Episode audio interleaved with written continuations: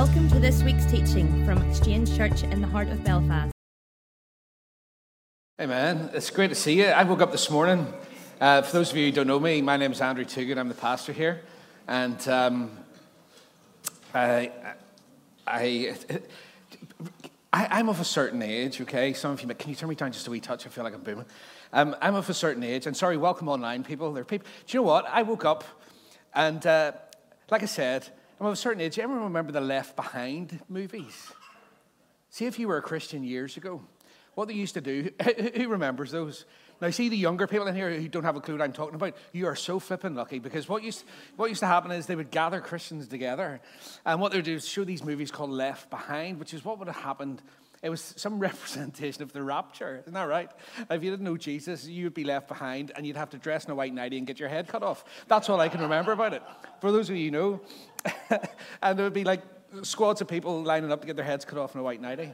And, uh, and, and I, so I had this dread of, of being left behind. And, and the last back today, it, for me, is like Rapture Sunday, isn't it? You look around, you go, have they all got, have we been left behind? Is this where they come in? And, you know, so for, so for all our people who are watching, we've got people watching from abroad on the beach, they were telling me. And uh, we've got people on the north coast, Christianville. See, from north of Ballymena now, it's the biggest Bible belt in the whole of the, whole of the world. The Bible belt now starts from sort of Ballymoney up as uh, all the Christians go up there for the last weekend before. And that's fine, that's okay. You know what? Jesus can even bless them there but not as much as you're going to get blessed sitting under the word. All right, amen. Are you ready for that? Because uh, I want to talk. Um, we've been talking for those of you who don't know about our church. It's all about seeing lives transformed by grace. And so, if you're here this morning, I want to say you're in the safest place you can be because you're in the presence of Jesus. You're in the presence of the Lord Himself. The Holy Spirit is here, and He wants to speak to you, to encourage you, to bring you words of life. It says the word testifies about itself, speaks about itself. It says, anytime you sit under the word of God, it's life and it's health to you. Isn't that good? Who needs a wee bit more life and health? For those of you who are not answering, I can probably look at you and go, you definitely do. right? Adam, you need both hands up. Let me see both those hands up. That's it. All right. And so that's what I pray for you this morning. Uh, because I, I, want to talk about uh, something we, have been in the church. I, I, believe our next season as a church is about how God is going to take um, this message of God's grace and transform the people that you love dearly with it. You know, when we're kids, what we do, remember a couple of weeks ago I said whenever the disciples first encountered the goodness of God, what they did was they wanted to keep Jesus to themselves and they went, Oh, this is so fantastic. Just stay here and keep blessing us. And Jesus said, No, no, I, I came so that lots, the whole world, might know my goodness and my grace. And uh, whenever I say grace, what I mean is his unearned, undeserved, unmerited favor. You know, there is nothing this morning uh, that you can do that will ever make God love you more. The way he loves you is completely independent of your performance. Do you know that? It's so scandalous for people as to be offensive. Now, that message of like it says in Romans 3:24, one of my favorite verses, yet God with undeserved kindness declares that we are righteous. Do you want to know what righteous means?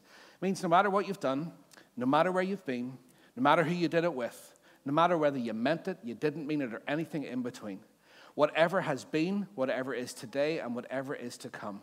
When He looks at you through the lens of the finished work of Jesus, Jesus on the cross, dying and resurrected, He looks at you, and as soon as you accept Jesus, He declares over you righteous. That word, the original word means you're totally acceptable to God. Isn't that just scandalous? Because every one of us this morning will go, Oh, but what about this? Oh, but what about that? Oh, no, I was told, I was brought up and saved in the meeting, and uh, you know, was told that now that I'm saved, I should know better. Right? I was told that. I got saved in the church and brought up in the church and was told, now that you're, you're a Christian, you should know better. I'm thinking, like, you know what? Here's, here's, a, here's the truth for you. If you were ugly before you got saved, you're probably going to be ugly after you get saved. you get me? That's the truth of it, isn't it? We, we expect this mad transformation straight away with people, and the Lord, the Lord has so much more time and patience with us than we ever have with ourselves or with others. So I want to encourage you this morning to relax in the presence of Jesus because he's not angry with you. He's not disappointed with you. He's not upset with you this morning. He loves for you to draw close to receive everything that you need. And it's in that place, according to the book of Romans, that you will change. You get that? And I'm going to talk into that today because one of the things that uh, I, I, I, am fascinated with right now, I love, I don't want to give too much social commentary because it's not about that, but it is about today, you know, understanding that the, the, world is really struggling, and we are struggling even as the church. I mean, the church generally, to kind of figure out who we are and what we're about. It's, it's this thing of identity, right? This, this thing of labels. You know, do you know what happened to me this week, by the way? We went viral. Woohoo! Oh, flip, well, I was excited. My kids were excited. But here's the so I, we, we put this reel up as we do on Instagram. If you don't follow us, you should do because it's really good. Says the man who's so rubbish at social media. But anyway, we, we put a reel up and I went viral. 25,000 views in like 24 hours. Isn't that crazy? That's pretty good, according to the kids anyway. Like that, that, that you're famous, right? So here's me walking around the house like, you know what, kids? Like, giving it all that. You know, you know what, kids? Daddy's an internet sensation. And Sophie, the youngest one, are you, Daddy? Yeah. You know, all those kids, you, people you watch on YouTube, there's a new kid in town, right? And so every couple of hours, Sophie would come to me and she'd go, How many views have you got now, Daddy? And I'd go, 19,000 and still climbing. And she's going, Awesome. So fast forward. So here's me labeling myself saying, I'm an internet sensation, YouTube star, you know, and, uh, or whatever, just for the crack. Fast forward 24 hours. And Sophie comes to me and goes, How's it going? I went, Oh, hasn't moved. Must be a mistake. It must be. I, I said it's spinning that fast that Instagram can't keep up, right? The grams are just all behind here. Give it a minute. No, it's not going up. So she went, What happened, Daddy? I said, I'm, I'm no longer an internet sensation. I was like a bright, I said to her, I was like a bright star that shone. I said, the brightest stars always shine the brightest and crash the biggest. Isn't that right? She just looked at me and went, you see, if I was, if I was labeling myself as an internet sensation, it made me think it must be really wick for people who have to live their lives like that, isn't it? Ch- chasing the likes, chasing the approval, chasing the fitting in, chasing the whatever.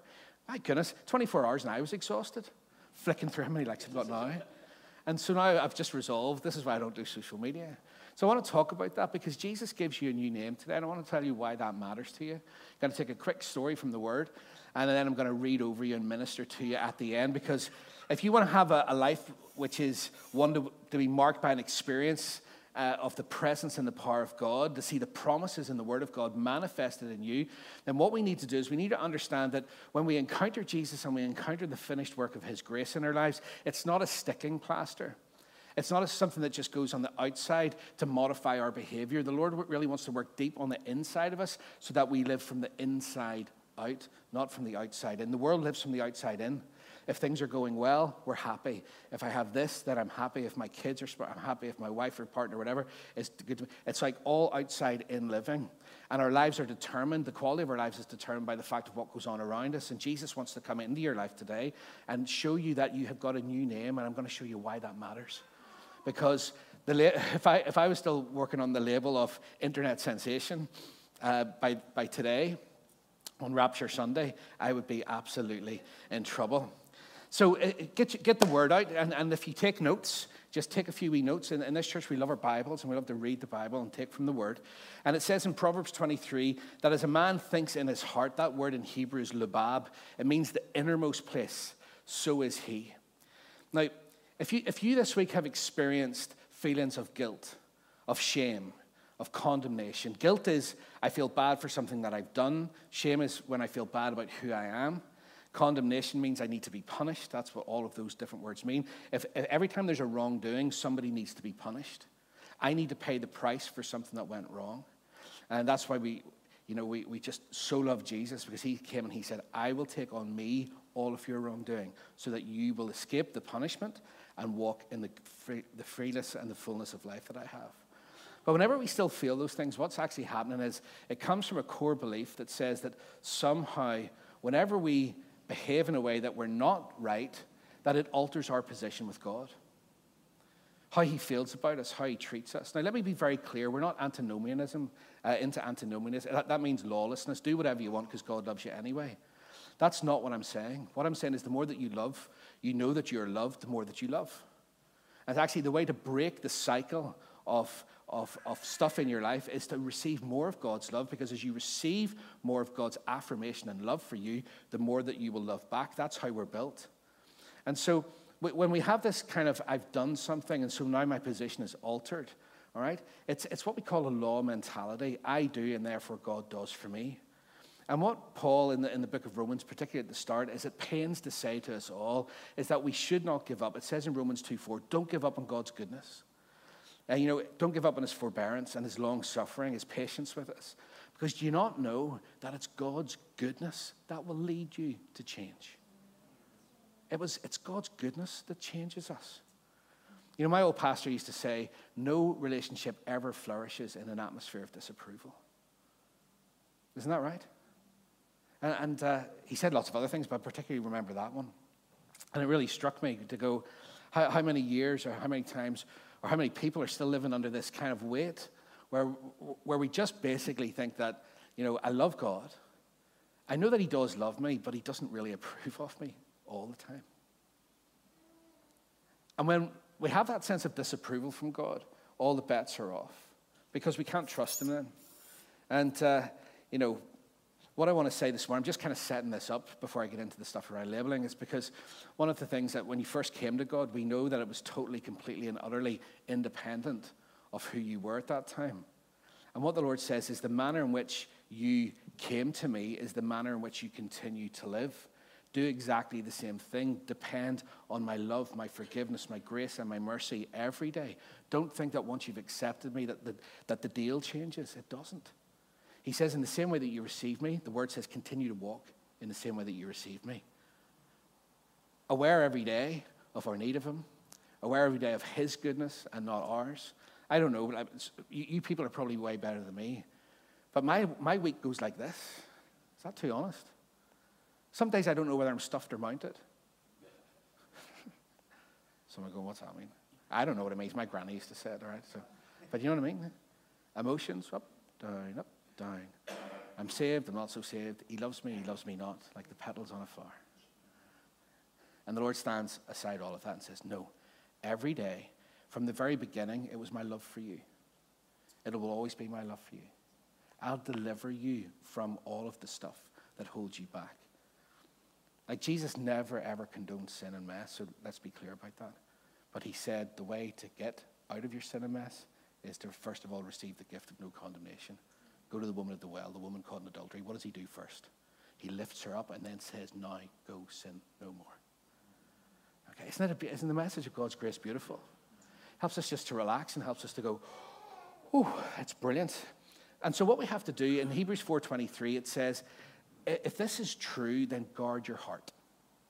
If that, in the same way, you see, it's not the Old Testament, the New Testament. The Old Testament is simply where Jesus is, is concealed and then he's revealed in the New. But from beginning to end, Alpha and Omega, the whole story and the whole biblical narrative is about Jesus. And so what we see is all the principles hidden in the Word of God in the Old Testament that we read are, tell us something about how Jesus operates in us today. And what it says in Hebrews 4.23, above all else, guard your heart, for everything you do flows from it. Okay? What, what the word there, the Hebrew word is nasar, what it means is to consider, examine, protect, or watch over your heart, right? Because if you don't, then this beautiful message of God's grace will become tarnished and polluted by the pull of the law, the enemy, circumstances, and everything else. So guard over it, watch over it, keep careful attention to where you're giving your heart and your attention to, okay? Because there's no such thing as neutral in this world. You can't slide into neutral and go, it's all fine. It's not. We have to proactively search for the truth of Jesus and proactively go to receive the truth of Jesus every day through his word, through worship, through the communion, through being part of the church, through ser- serving the gifts. It's as we do all of that, we find more and more of his love and his grace for us. And we protect our hearts. That's why I've, you know, I've encouraged you lots in that. So let, let, let, me get in, let me get into this today because, you know, religion will tell you to modify your behavior and that obedience is the root of the Christian life. If you guard your heart, what you'll find is that obedience is not the root of the Christian life. Obedience is the fruit of the Christian life. Big difference. If you want to obey God more and live more holy, then don't set that up as your, as your, as your goal. Because obedience is the fruit of relationship, not the root of it. Now, we can all choose it. One of the things about grace is, I love this, is under the law, you've got no chance because the more you're under, under law, the more that you are actually strengthening. It says, it says in the word that, that the strength of the law, uh, strength of sin is the law. So the more you try to live for God, the more you're going to be like that. Okay? But when you receive grace, it breaks the power of sin in your life. Okay? This is not a license for whatever. Actually, this is, this is grown up Christianity for me. You're free from any excuse. Under the law, you've got every excuse. I can't keep it. I'm not equipped for it. Jesus came to fulfill the law, not do away with it. We know that. Why did he come to fulfill it? Because he knew that we never could. And so, actually, when we receive grace, we're now, it's almost like we're now in a place where, holy smokes, we get to choose Jesus, choose holiness, choose grace, and to live freely. You get me? Is that okay? That's just my introduction. And so, as we do that, you know, if you guard your heart this morning, and, and I'm going to teach you about what that is, then what happens is that as you guard your heart with God's grace, you keep your eyes mindful on Jesus and his sacrifice for you, and at all costs, okay, pursue grace in your life, pursue the finished work of Jesus in your life, you're going to live more holy than you've ever tried, kind of by accident, than you'll ever design to do on purpose. Because that's the way the grace works. Not good? Amen. So here, here's, the, here's the thing. It's about much more than that positional change, though. Grace ministers and speaks into your very identity in a way that brings healing and transformation and helps us to lead, lead a, a, a changed life. Okay? But what we're going to see today is that, that there's a constant challenge between how we see ourselves and how God sees us, and how we choose between one and the other. There was an encounter that one man had with Jesus that forever changed the whole of, of human history and the history of the church, and his name was Simon Peter. And, uh, you know, and I'm going to quickly go over that story for you this morning because you're going to see two different perspectives, and they speak to us about how we should line up ourselves. I, I, love this. I've told this story so many times, but every time I tell it, not, not the story of Simon Peter, it's, it's kind of funny ish, but the story of whenever I first met my wife, Penny. And uh, you know the way sometimes you meet someone and you kind of fancy them, and then they do things and you kind of go, Have I really got this right? Is that too honest? You know, like when you're a curtain, like everything's, you, you go overboard. I even said I'd be a vegetarian at one point. Like, seriously. then I caught myself on and went, no way. But I remember Penny saying to me, you know, like, if this worked out, could you be a vegetarian? I was like, of course I could, love. you know, sneaky uh, chicken nuggets on the side, right? But I remember walking down. I did have a moment. We were living in France, actually, and uh, there was two guys walking towards us a black guy and a white guy. It's a true story. Walking down the street hand in hand in love. And I said, Penny, look at him. He is the absolute image of Kriss Akabusi. Now, for those of you who don't know, Kriss Akabusi was a black athlete who represented GB and won gold at the European Champions and stuff. The other guy was as white as a bottle of milk. And I said, Penny, look at him. He's the image of Kriss Akabusi. And Penny went, which one? And I went, I went, I was stunned. I was actually stunned. I went, then I was going, Jesus, have I made the right choice here? I mean, like, I said, what do you mean? Which one? The one who's black, the black dude. She went, oh, oh no. It's like, almost now you say it, now I can see it. And I was like, oh, Lord, what have I let myself in for here? But it's interesting that it, it's kind of like that's what the way the Lord looks at us. We look one way with a grid, and He's looking at something entirely different and going, Can you not see it? Church, I want you to receive this word this morning because, you know, when you encounter Jesus, you begin to understand that he is using a totally different grid, a different scale, a different lens that to look at you. And some of us look at it and go, I just can't see it. I just can't see it. And as human beings, our biggest struggle is that we, we only deal with our outward stuff. We deal with each other in the outward. We base ourselves on what is outward, what we see, what we hear, what we experience. This is how we make our estimation of ourselves, what we do right? And how we, how we esteem each other. And what happens then is that then forms our foundation. It forms our backdrop for how we treat each other. I mean, I mean, pick any subject. Pick any subject, and what you'll find is that what we see on the outside, okay, uh, is kind of how we determine people for the most part. But, you know, unionists, nationalists, whatever, okay? And both those positions are fine. I'm not making comment on either of them. Um, we've got at the state of the world now, right, where I'll tell you what, I'll tell you why this matters to you today. If you look at the world today, you'll see that the human condition doesn't change. People are desperate to identify as something or other. Do you get that? We see this rise of identity politics, and for those of you who know me, I love social commentary. I love reading. I love that kind of stuff. And I have been amazed, absolutely amazed, even at the last four or five years, at the trajectory around stuff like identity politics. How completely and utterly rotten and divisive it is. But it's prevalent. And it makes sense to people out there. It makes absolutely no sense to me, quite frankly. Where we can take a group of people, put this label over them, and say, then we're all the same. Right? And what the, the, the kind of thing that's interesting about that is very quickly, people then decide whether you're in or you're out. Do you have the same label as me? If not, it's not like we're allowed to have a difference of opinion. If you don't think like me, then actually you're, you're evil. I was talking to an American about it this week and going, like, what the heck is going on? Like, in Northern Ireland, to be fair, politics has been sport for us for forever, isn't that right? Brought up in it taking lumps out of each other. He's this, he's that. Oh, you know, for, for the longest time in this church, the best view you could have of the rats was in this room. We just used to pull the curtains back, popcorn, because they were chucking bottles. And honestly, when we used to go to France on holiday, Penny and I used to watch Sky News, only because you could see if our church had burnt down or not. Honestly, we used to put on Sky. Still there, love, you're all right. Pour me another glass of Chardonnay. We're good for another night. You know what I mean? From a stomach's sake, as the word says. And uh, so, but you get me? And, and, and it's crazy. When we look now today at all the different uh, issues around identity and stuff like that, it's, I, I think what's really pervasive about this is what it does is it divides people. It says that if you're not this and you don't support this, then, then you're, there's something wrong with you. Do you, do you get me? But I, I, let, let's not be all down on that, on that kind of thinking. Where's it coming from? It's coming from a deep need to belong. You see, it's, that's what I'm saying. There's no neutral.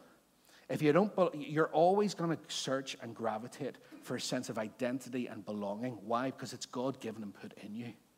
And if it's not found in Jesus and his finished work of grace, you will find it somewhere else. Does that make sense? And that's why I, I think in the increasing secularization of somewhere like Northern Ireland, which is kind of what's going on right now, what we're finding is a generation coming up um, uh, not even, it's not even about young people, it's not about that, because I'm young, so it's not about that, right? It's, but it's about people now when we take things that we have built our society around and those are being replaced. The issue is, what's it being replaced with? Because everyone is going to belong somewhere. There ain't going to be nobody really, apart from this small group of anarchists who ironically belong to the anarchist label, so you don't escape it anywhere. Do you get that? And so, right now, even for you to consider for yourself, is you have something shaping, forming your identity. If you don't guard your heart and keep it focused on the grace of Jesus, it might just be your performance, your job, might be your qualifications, might be the group that you hang out with, it might be your social beliefs, it might be whatever. But those things are there.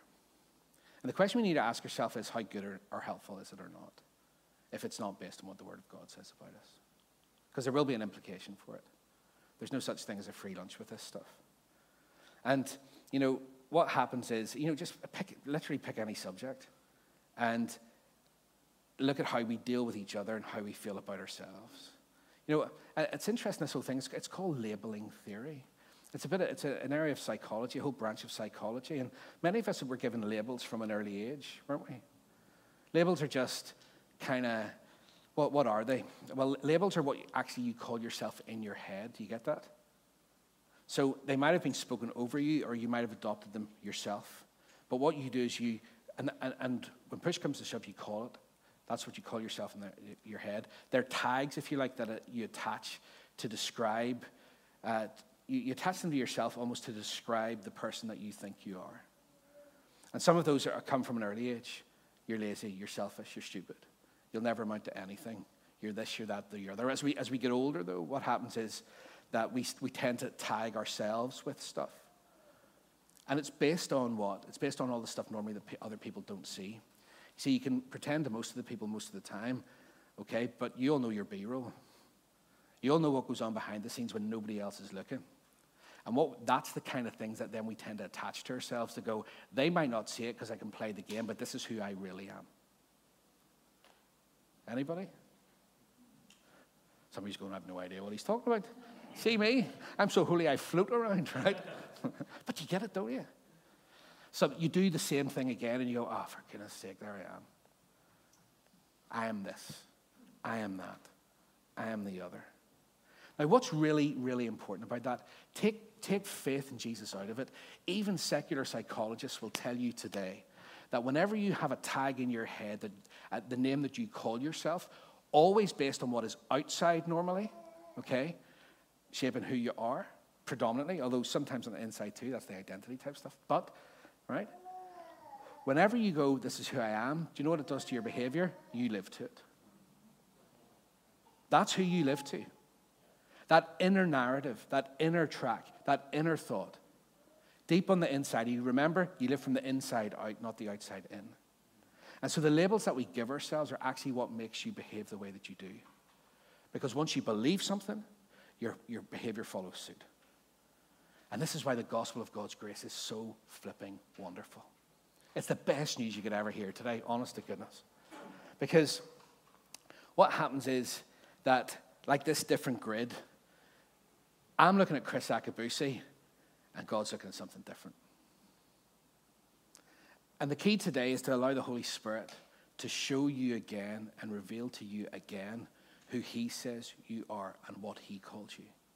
Because if I know anything about the world today, I, I sometimes have despaired at what I see. Not in a judgmental kind of religious finger, but I, don't, I genuinely look at stuff and go, you can't tell me that black is white and then tell me I'm rubbish for not agreeing with you.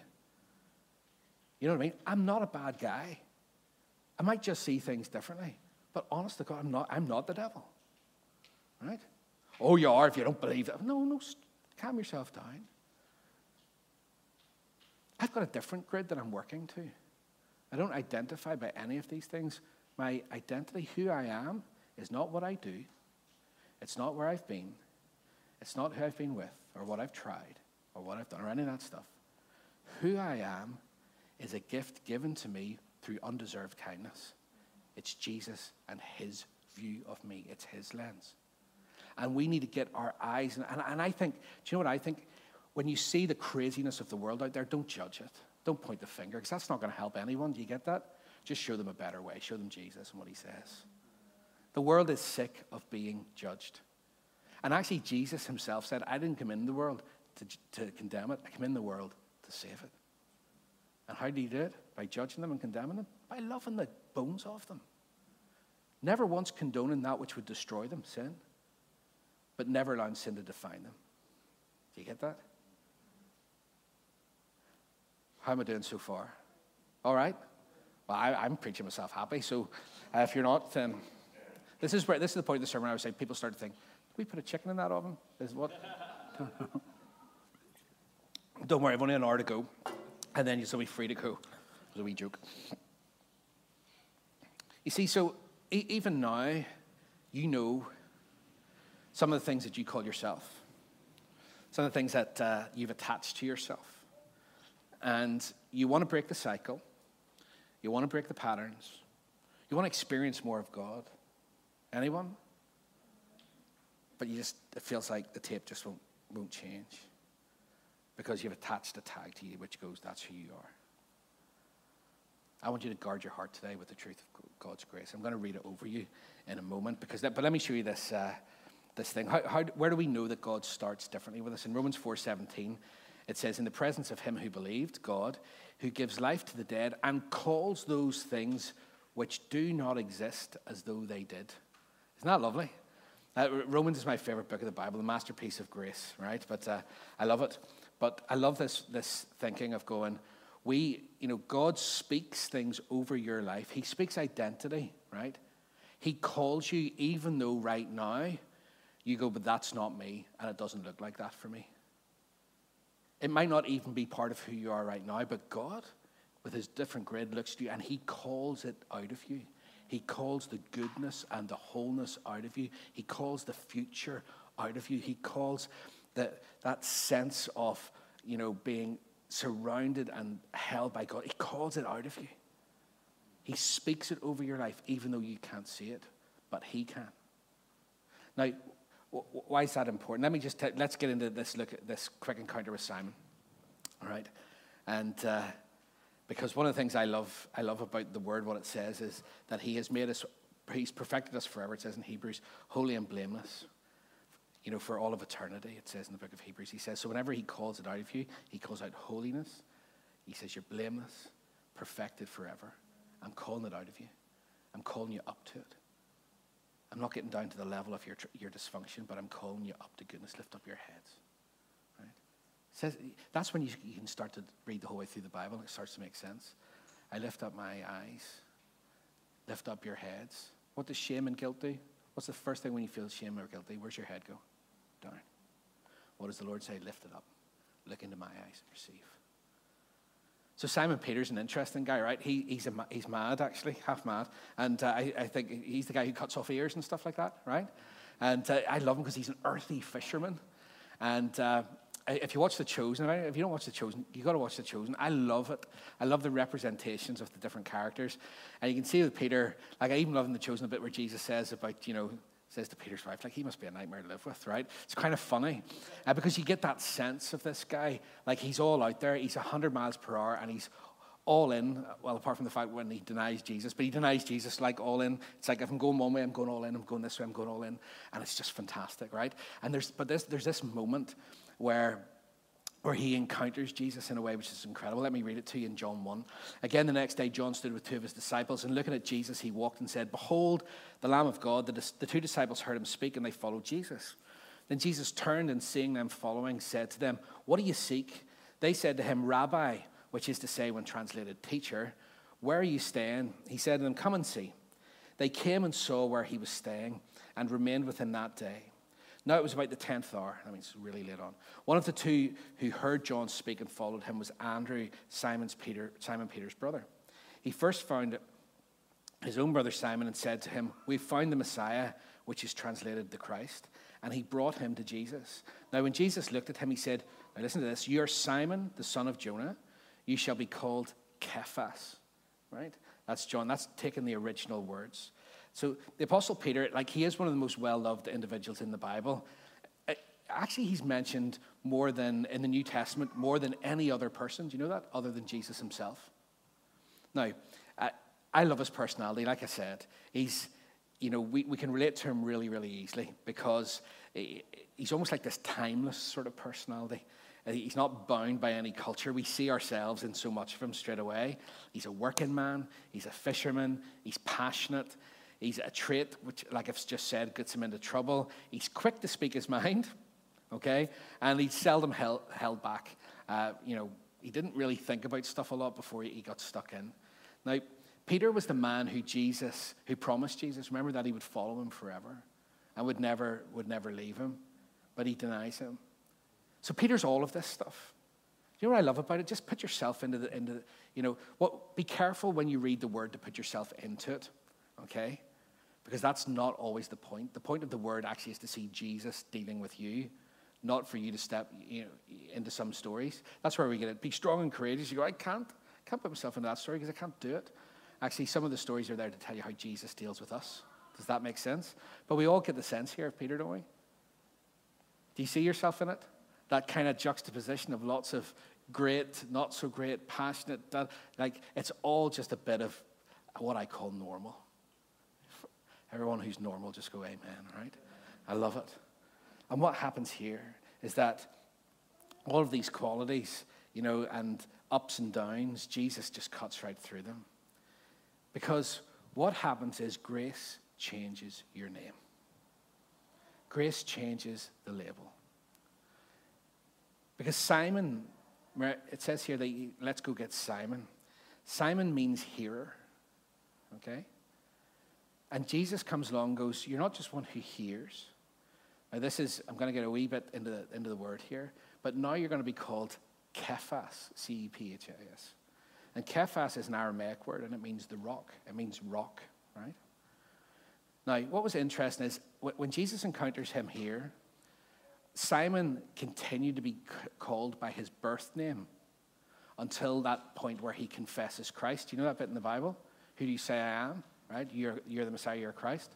Well, up until that point, even though Jesus has spoken over him, you're, you're called Simon the hearer, okay?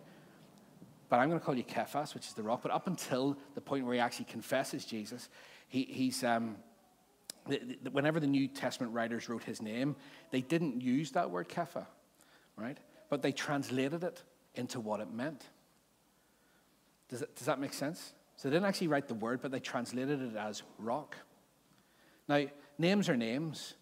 The, the writers didn't change any other names in the New Testament this way. So, what's the point? What, what point is the Lord trying to say to you this morning when He called? So, all the other people, they didn't, they didn't change the names of them when they wrote, but with Peter, they did. Why? Because the point is that, you know, they were showing who He was in His identity and not just His name. You're a rock, Peter. Was not like the rock, you know, that big dude in the films We've got the Belfast Rock here, Pastor Adam, right? Not that rock, but this is who you are. Peter's a basket case most of the time, but the Lord looks at him and goes, All of that stuff on the outside, I am calling you by what I see in you. Why? Because he's going to call Peter up to greatness. And he knows he won't call Peter up to greatness if he concentrates on what's wrong with him. He has to step in and get to the heart of the issue with us to go, This is what I have put in you, and I'm going to call that out. You might not see it, but I'm calling it out just like it's as real. Okay? It doesn't exist yet, but I am calling it out of you so that you see it. Now, does that make, how, how am I doing? Okay. So the point is they're calling him by his identity and not his name. So they called him Petros, and that's where we get the name Peter from. So whenever Jesus changed his name into something much deeper, he was calling out those things which don't exist, Roman 4, as though they did. And, you know, it's interesting that even at this point, he'll still go on and betray Jesus. He will still have some, what we might call serious performance issues if we were doing his annual performance review with him, right? But you know what? in the middle of it all, Jesus still said, You're my rock. That's good news for someone today. The more you keep your eyes on what Jesus says and who he says you are, the more you're going to live up. Because we, are we all know what Peter starts to do, doesn't it? Now, let me just give you a little bit more about this because, you know, in Matthew 16, 18, Jesus said, And I also say to you that you are Peter Petros, and on this rock, talking about himself, I will build my church that's where some traditions have got that one a little bit mixed up. You're Peter, and on this rock I'll build my church. Jesus didn't say that. He used two different words. That's four words, two different words. it's been a long week. Uh, two different words. And when you look at it, it's just flipping brilliant for who we are. Let me just read it over you. Can we get ready to play some, some tracks here just in a minute so I can, I can minister this? Because what he said is here, and I say to you that you're Peter, and on this rock I'll build my church, and the gates of hell will not prevail against it. So Jesus uses two words. He says, You are Petros. Petros is a little rock, right? And on this rock, Petra, which is a massive cliff, I will build my church. I guess what he's trying to say is, You're cut from the same stuff. Do you get it? You are the little thing that has been cut from the big. You're the little rock, Petros, I am Petra. And on Petra I will build you my church. Amen? Not on your work, but on my work. But the thing is, we would say here in Belfast, when you're cut from the same cloth, you are a little bit of what has been done in whole. There's no difference. Do you get that? Whenever God looks at you this morning, He doesn't go, You are something different. He sees that you are now made in Christ of the same stuff that He is. You're holy. You're blameless. You are acceptable to Him. And he calls that out of you today and says, whatever you put your eyes to and give your attention to, guard your heart. Because whatever you're giving yourself to, you're going to live to it. So why don't you understand that I've actually cut you from something, something different than what the world will give you? I've cut you from Jesus himself. And as he is, what does the word say? As he is, so are we in this world. Isn't that good news? Uh, someone tell me you're encouraged this morning as you read this. So, what I want to do over your life this morning, okay? You're a chip of the old block.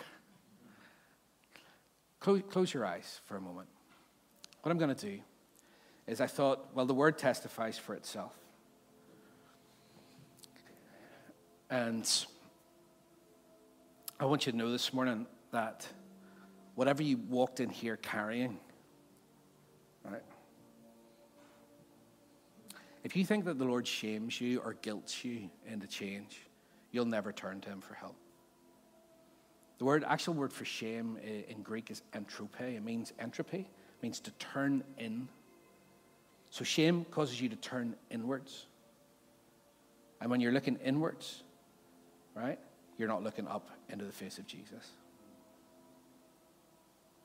You're not receiving grace upon grace.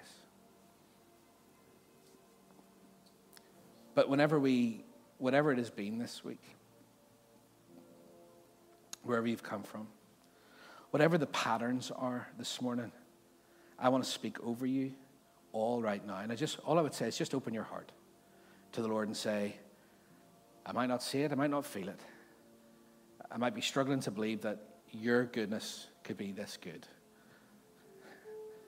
Isn't it funny that gospel means good news? And for many of us, it's just been an extra weight at times, it's been a burden. But we go to the Word. We go to the Word, the words that are life and health to us, the words of Jesus Himself, and we, we take those as our labels. Understanding that we might not see it in fullness right now, but when God looks at us, this is what He sees. He doesn't see anything else other than through the lens of Jesus. Do you know why? Well, well what about my sin? What about my mess? As far as the east is from the west, so far have I removed that from you, says the Lord. Ah, but, but if I, I the Lord says, stop and rest.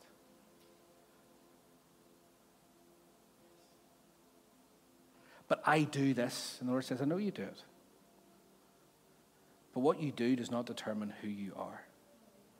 What I say, what I label you, what I call you, is who you really. And the more that fills your heart, the more that fills your mind, the more that fills your attention, the more the Holy Spirit, you allow the Holy Spirit to minister that to you. In your moments of worst failure, confess the righteousness of Jesus over your life and break the power of condemnation. So the word says this. Just let me read this over you. And we'll put these online this week on, on social media so you can download them for yourself. But it says, I am loved. 1 John.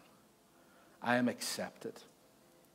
I am a child of God. Every sentence I say here has a biblical reference for it, okay? I am Jesus' friend. I'm a joint heir with Jesus. I get to share in his inheritance with him. His inheritance is the blessing of God. And I jointly heir with him in that. I'm united with God.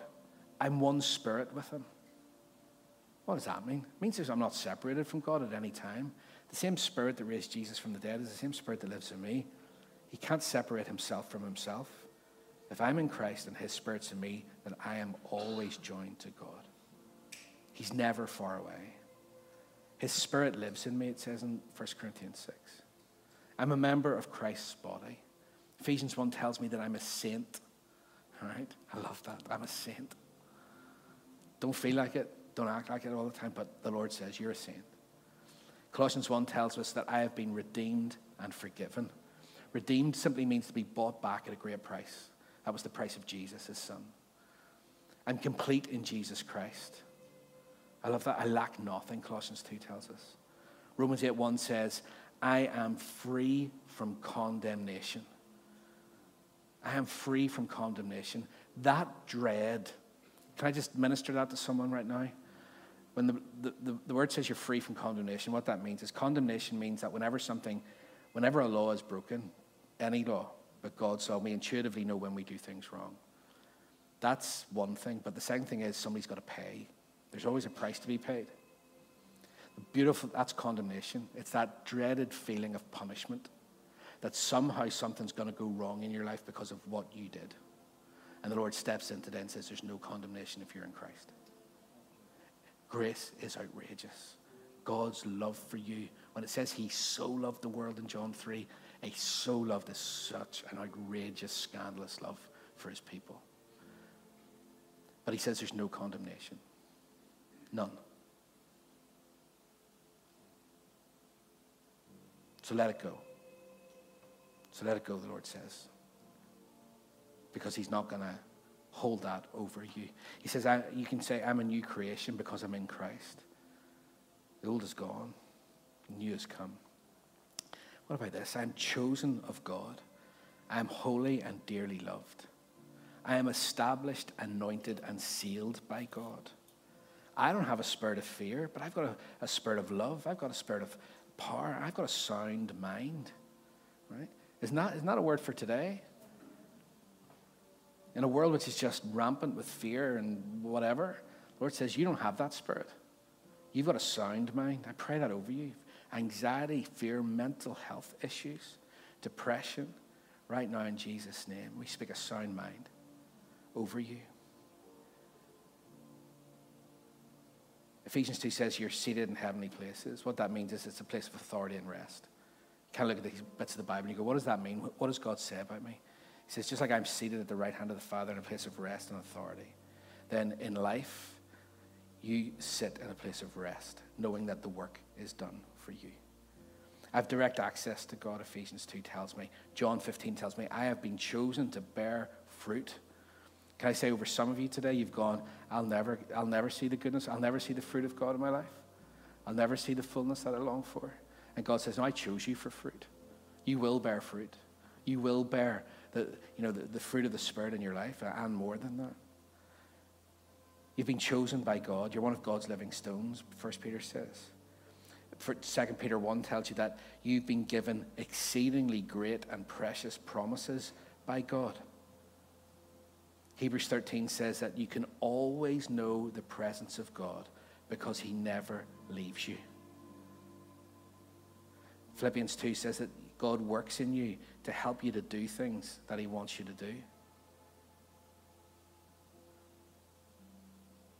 He's working in you to help you. Isn't that a really interesting one? We feel like when we mess it up, that God removes Himself or just withdraws a little bit. But that's not what the Word says. The Word says He actually is working in you because He wants you, He wills you to succeed. He wants you to walk in your breakthrough. And He's working in you all the time to bring you to that, not withdrawing His presence or His favor from you or His, his goodness from you when you can't do it. And lastly, I could keep going on, but it says in James 1 you can ask God for wisdom, and He'll give you exactly what you need. You know what that means? Like, part of who I am is I've got access to the wisdom of heaven. I should, I should never be stuck, because at any time I can ask the Lord what I should do, where I should go, where I should turn what is happening. And the Lord doesn't say, well, you should know better. You should have worked this out. He just goes, when you ask me, I'll give you what you need. Grace gives you a new name. Grace gives you a new name. Holy Spirit of God in this place, I pray right now that the words, the labels, and the chains that have sat on people's hearts, that have sat under the surface in people. Failure, never amount to much. The spirit, that spirit of comparison against other, with other people. Right now, in Jesus' name, I just pray for an overwhelming sense of your love and acceptance and grace. We break the power of every word that has been spoken by others and spoken by ourselves, Lord. Everything, Father, where we, we didn't guard our hearts. Father, we let other people shape and other things shape who we see ourselves to be. I pray right now, in the name of Jesus, for a moment of receiving and revelation that we are who you say we are, Lord. Father, I thank you that this week you have grace for all of our mistakes. Lord, you know fine well already, Lord, what we are like, how we're still working this stuff out, how none of us have got it nailed. But Lord, I pray that you would remind us that what we will do this week, for good or not, does not define how you see us. Many of us will struggle to believe that and receive it. But who you say we are through the work of God's Jesus' grace is who we truly are. So we take that label on. We are sons and daughters of the King of Kings, righteous and holy. Amen, church? Is anyone encouraged this morning? Brilliant. I am anyway. we're going to do, we're going to start to finish up. Worship, guys, if you want to come up. Take communion. If you've got communion in your hands, you look like this. And uh, why don't you stand to your feet? And uh,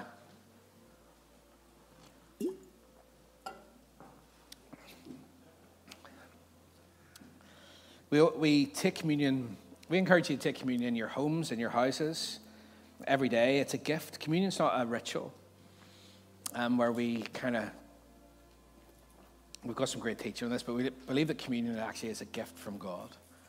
And uh, if you want, you can go to the website and get that, that, that teaching. But Whenever you take communion, it's strength to you and it's health to you. It fortifies you. And we believe that, you know, even notwithstanding what we've walked through this week and, you know, and our disappointments at times, what we do is when we have disappointment, we take it to the Lord and we ask Him, you know, where we can understand it, He'll show us. Where we can't, we put our trust that for now we can't see but in the fullness of time we'll understand. But we don't change who God says He is. God is our healer. God loves to see us in, in health. And so when we eat today, for your own bodies, just receive grace upon grace. In your minds today, if you're anxious and upset and worried, the simple act in faith of saying, It was your body broken for me so that I could be whole. And we believe that as you do that in faith, then the Spirit of God moves in you and you're changed. Amen. So we eat, Lord, and we say, Thank you for your body broken for me. Amen. Father, we thank you for the cup. Um, Father, we thank you that your blood sets us free. When your blood was poured out, Lord, it removed every curse and every demand that was ever written against us. Lord, it's only your work. And so, Father, we drink today, Father, knowing that your work in us has set us free. Lord, thank you. Amen.